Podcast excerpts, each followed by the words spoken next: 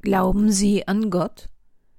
An die Existenz einer übergeordneten Macht, die für Recht, Gerechtigkeit und das Gute steht? Wenn ja, dann glauben Sie logischerweise auch an das Gegenteil, eine Macht des Bösen und der Verderbnis. Dann glauben Sie konsequenterweise auch an den Teufel. Willkommen in der Welt des Krimi-Kiosk und willkommen in der Welt von Henrietta Brazzo.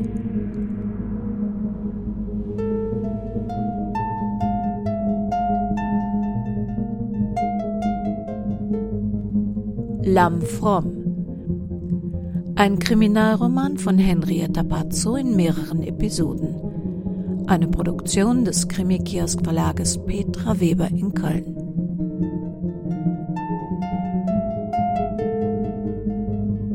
Sprecherin Petra Weber.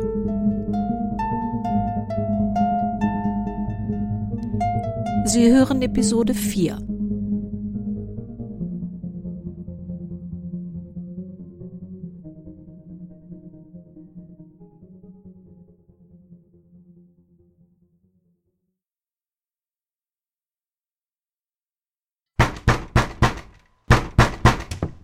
Hey, können Sie nicht lesen?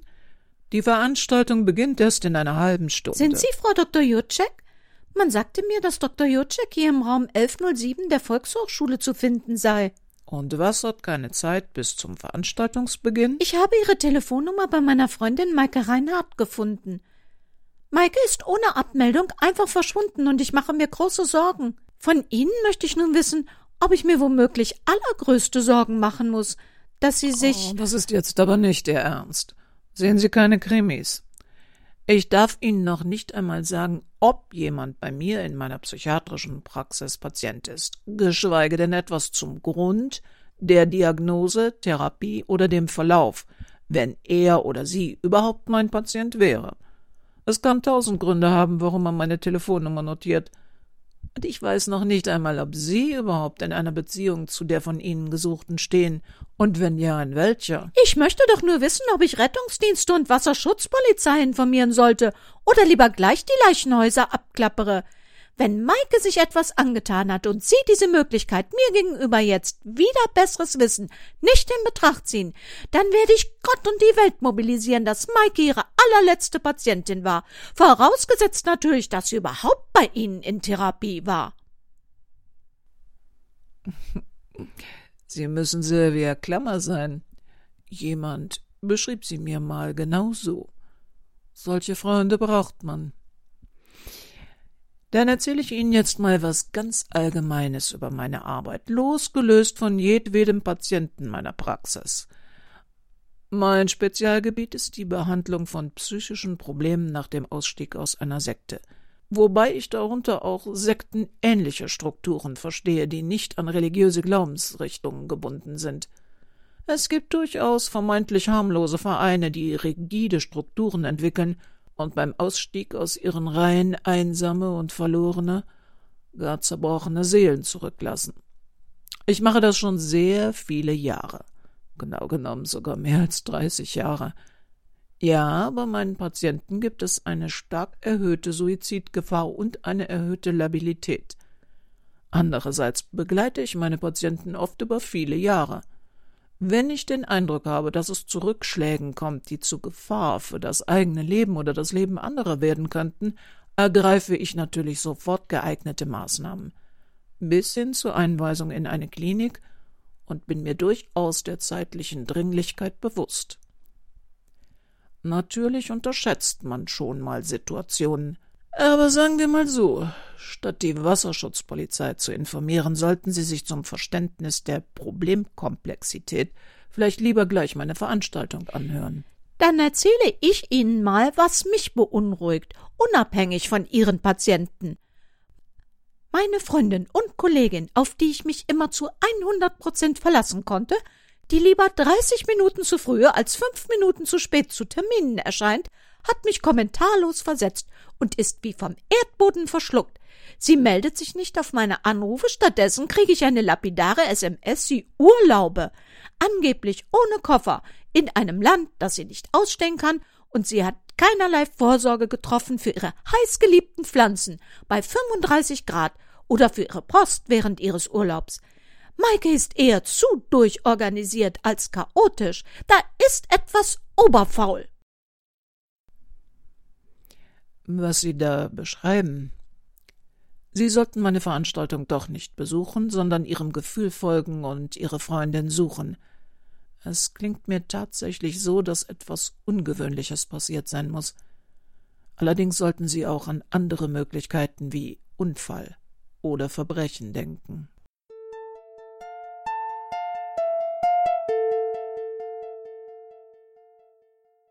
Eigentlich hatte Sylvia Klammer nicht mehr ins Büro gewollt an diesem Montagnachmittag, doch ihre Chefin hatte sich nicht einmal gemeldet und nach etwas gesucht oder nachgefragt, was Sylvia für kein gutes Zeichen hielt.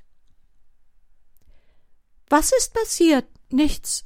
Wieso waren Sie heute Vormittag nicht hier? Sie haben also Ihren AB nicht abgehört? Was ist hier passiert? Und was bitte macht der Kranz da in Ihrem Büro? Ja, ich hab keine Ahnung. Und warum schleppen Sie den hier an? Hat das was mit Ihrem verschmierten Mascara zu tun? Ähm, der lag vor unserer Tür. Es ist ein Zettel vom Blumenladen dran. Liebe Grüße, hoffen, liebe Maike, er sieht aus, wie du es dir vorgestellt hast.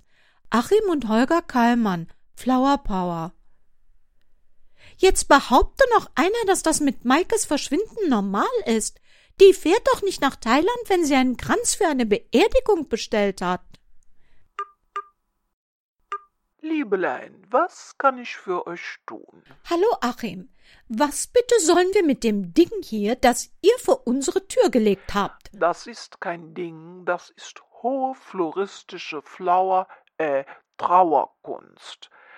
Hast du eine Ahnung, wie schwer das ist, im Augenblick gescheite Blümchen für Gestecke zu finden, die nicht verblichener aussehen als der Hauptdarsteller der Veranstaltung? Und was sollen wir damit? Hallo, hallo?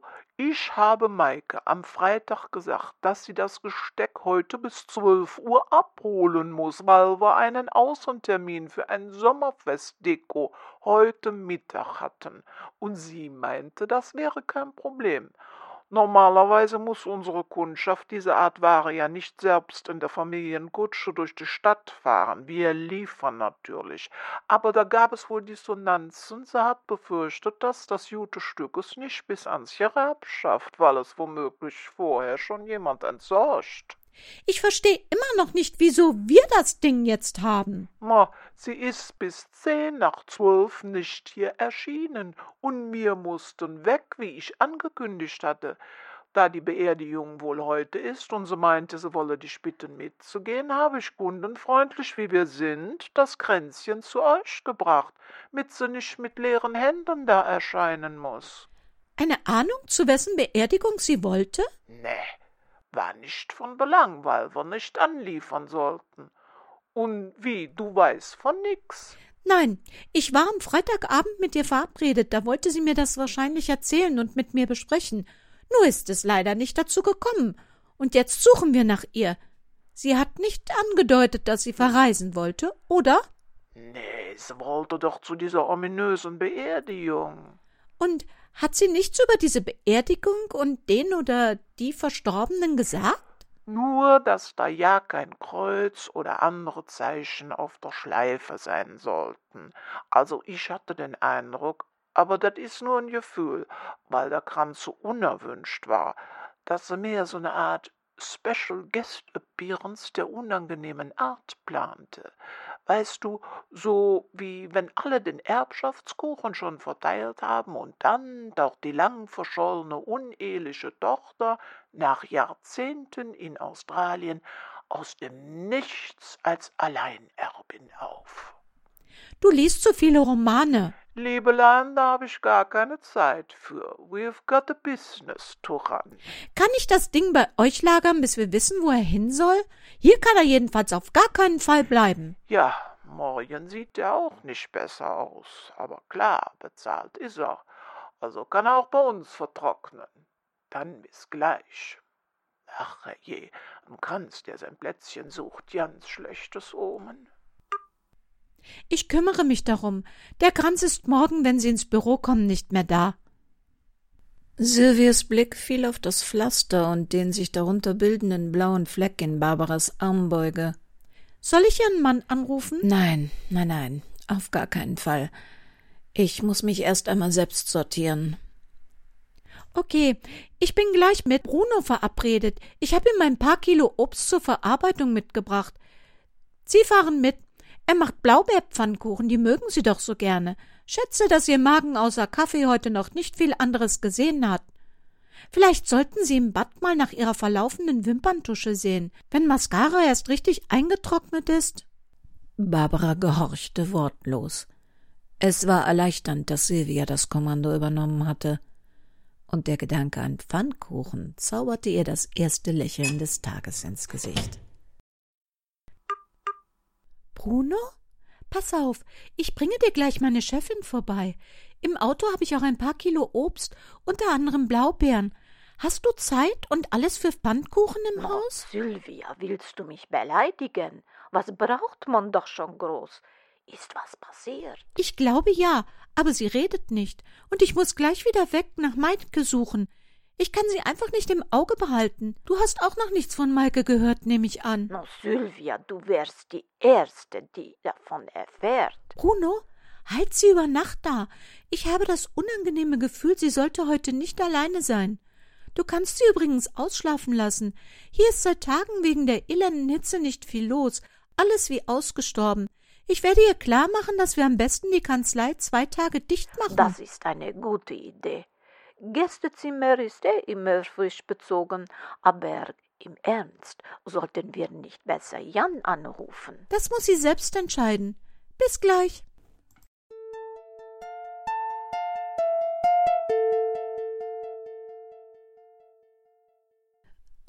Klammer hatte Barbara mit den Früchtekörben vor Brunos Tür abgesetzt und war weitergefahren. Was immer Frau Klammer vorhatte, es war sicher irgendwie illegal. Sie hätte sie unterstützen müssen bei ihrer Suche nach Maike, aber Barbara konnte nicht.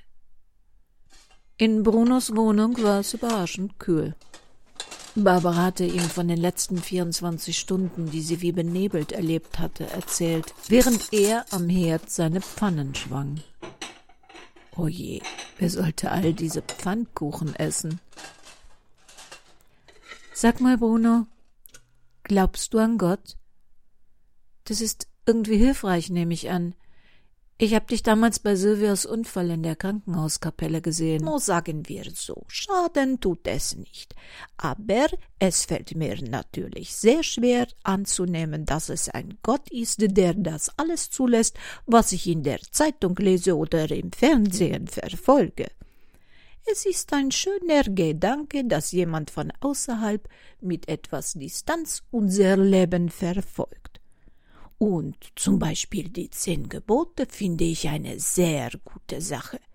Wesentlich mehr Gesetze bräuchte es eigentlich nicht, wenn sich alle daran hielten. Liebe deinen Nächsten wie dich selbst. Damit ist fast alles abgedeckt. Das sind kluge Ideen. Das anerkenne ich. Ob da ein alter Mann mit Rauschebart auf einem Wölkchen thront, das wohl eher nicht. Aber was wissen wir schon? Hättest du mir in meiner Jugend erzählt, dass ich einmal kostenlos mit meinem Enkelsohn in Brisbane sprechen und sehen kann, wie er meine Urenkelin auf dem Arm hält, ich hätte dich für verrückt gehalten. Und heute gibt es Skype.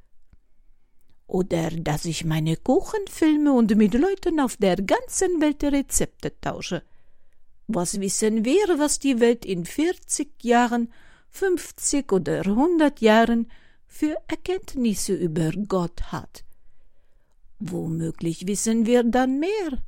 Vielleicht ist Gott eine gewaltige Wolke aus Daten und Energie. Hm. Gehst du in die Kirche? Ja, Weihnachten, weil es so schön ist. Ansonsten bin ich nicht so überzeugt von dem, was aus dem Glauben an Gott so drumherum gebastelt wurde. Und du? Ah, Ich halte mich für keinen religiösen Menschen. Ich gebe aber zu, dass ich damals bei Silvia und auch letzte Nacht einige Gedanken und Hilferufe gen Himmel geschickt habe. Betten? Oh, das ist eine sehr gute Sache. Du rufst dich zur Ruhe, hältst konzentrierte Zwiesprache, analysierst dein Problem und formulierst deine Wünsche dazu. Dann lässt du deine Gefühle wie Wut oder Angst heraus und du bekommst Hoffnung, was bei Verzweiflung immer hilft. du meinst, Beten hat was von Psychotherapie? Egal, ob ein Gebet irgendwo ankommt? Definitiv. Das ist wie, warte, einen Brief zu schreiben, das kann sehr befreiend wirken, aber selbst wenn du ihn nie abschickst oder der Empfänger ihn nie zu lesen bekommt. Na, was ist mit einem Schnäpschen? Barbara nickte stumm. Müdigkeit überfiel sie. Die schlaflose Nacht hatte sich tagsüber nicht bemerkbar gemacht. Jetzt, nach drei Riesenpfannkuchen und einem Was war das Gebräu eigentlich? forderte ihr Körper Schlaf. Ah, sie kuschelte sich in Brunos Sofaecken und überlegte, was Frau Klammer jetzt wohl gerade tat. Nur für einen kurzen Moment mal die Augen zumachen. Einen ganz kurzen Moment.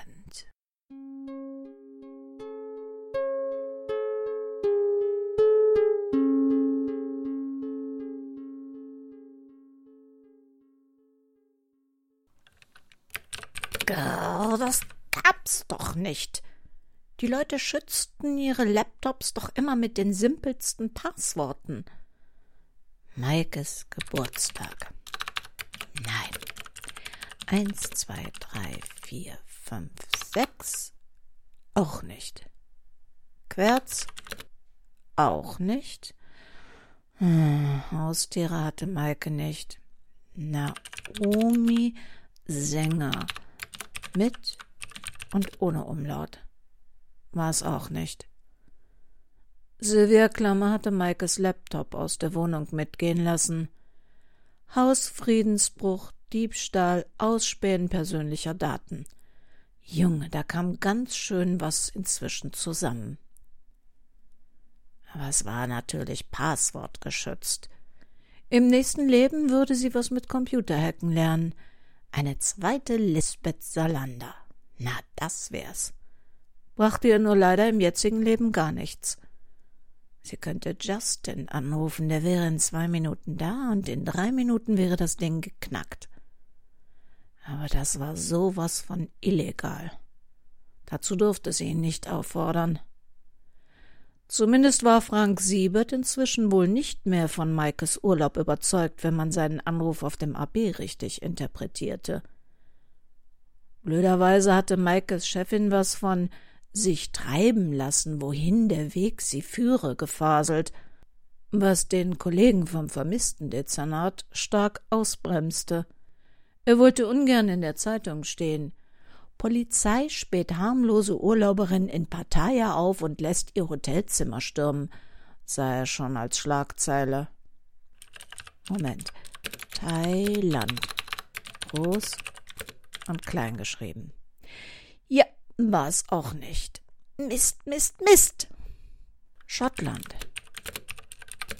Nein. Sylvia Klammer ging alle großen schottischen Städte durch. Nein, nein, nein, nein. Sie würde das verschieben. Vielleicht brachten online die Traueranzeigen mehr. Diese Beerdigung, zu der Maike wollte, müsste doch heute Nachmittag stattgefunden haben. Kann natürlich sein, dass es keine Anzeige gab. Oder die Bestattung nicht hier im Umkreis war. Nichts. Keine einzige Beerdigungsanzeige. Sylvias Blick fiel auf das Außenthermometer am Fenster. Zwei Uhr nachts und immer noch 27 Grad. Aber das Schlimmste, eine weitere Nacht ohne Nachricht von Maike.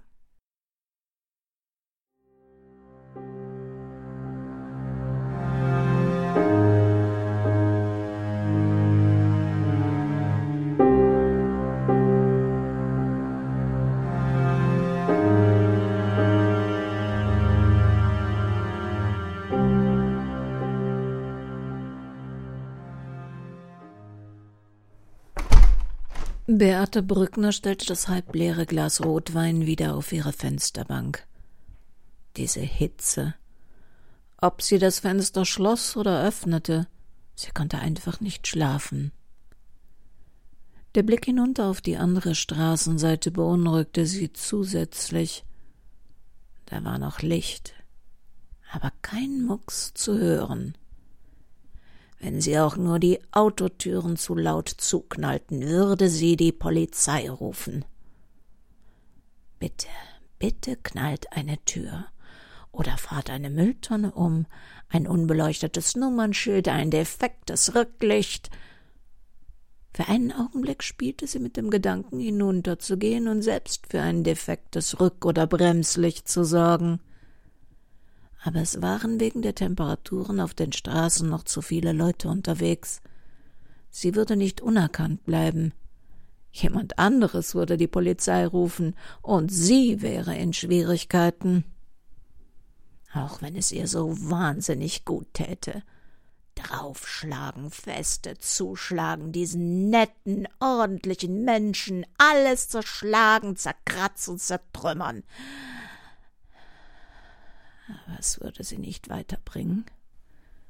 Sie hört den Gedanken schon die Polizei sich tuschelnd fragen, ob sie eine irre, betrunkene, durchgeknallte wäre. Was sollte sie ihnen antworten auf die todsicher gestellte Frage? Was haben ihnen diese freundlichen Menschen denn bloß getan? Und sie würden ihr nicht glauben, dass an den Händen dieser netten Menschen ihr Blut klebte.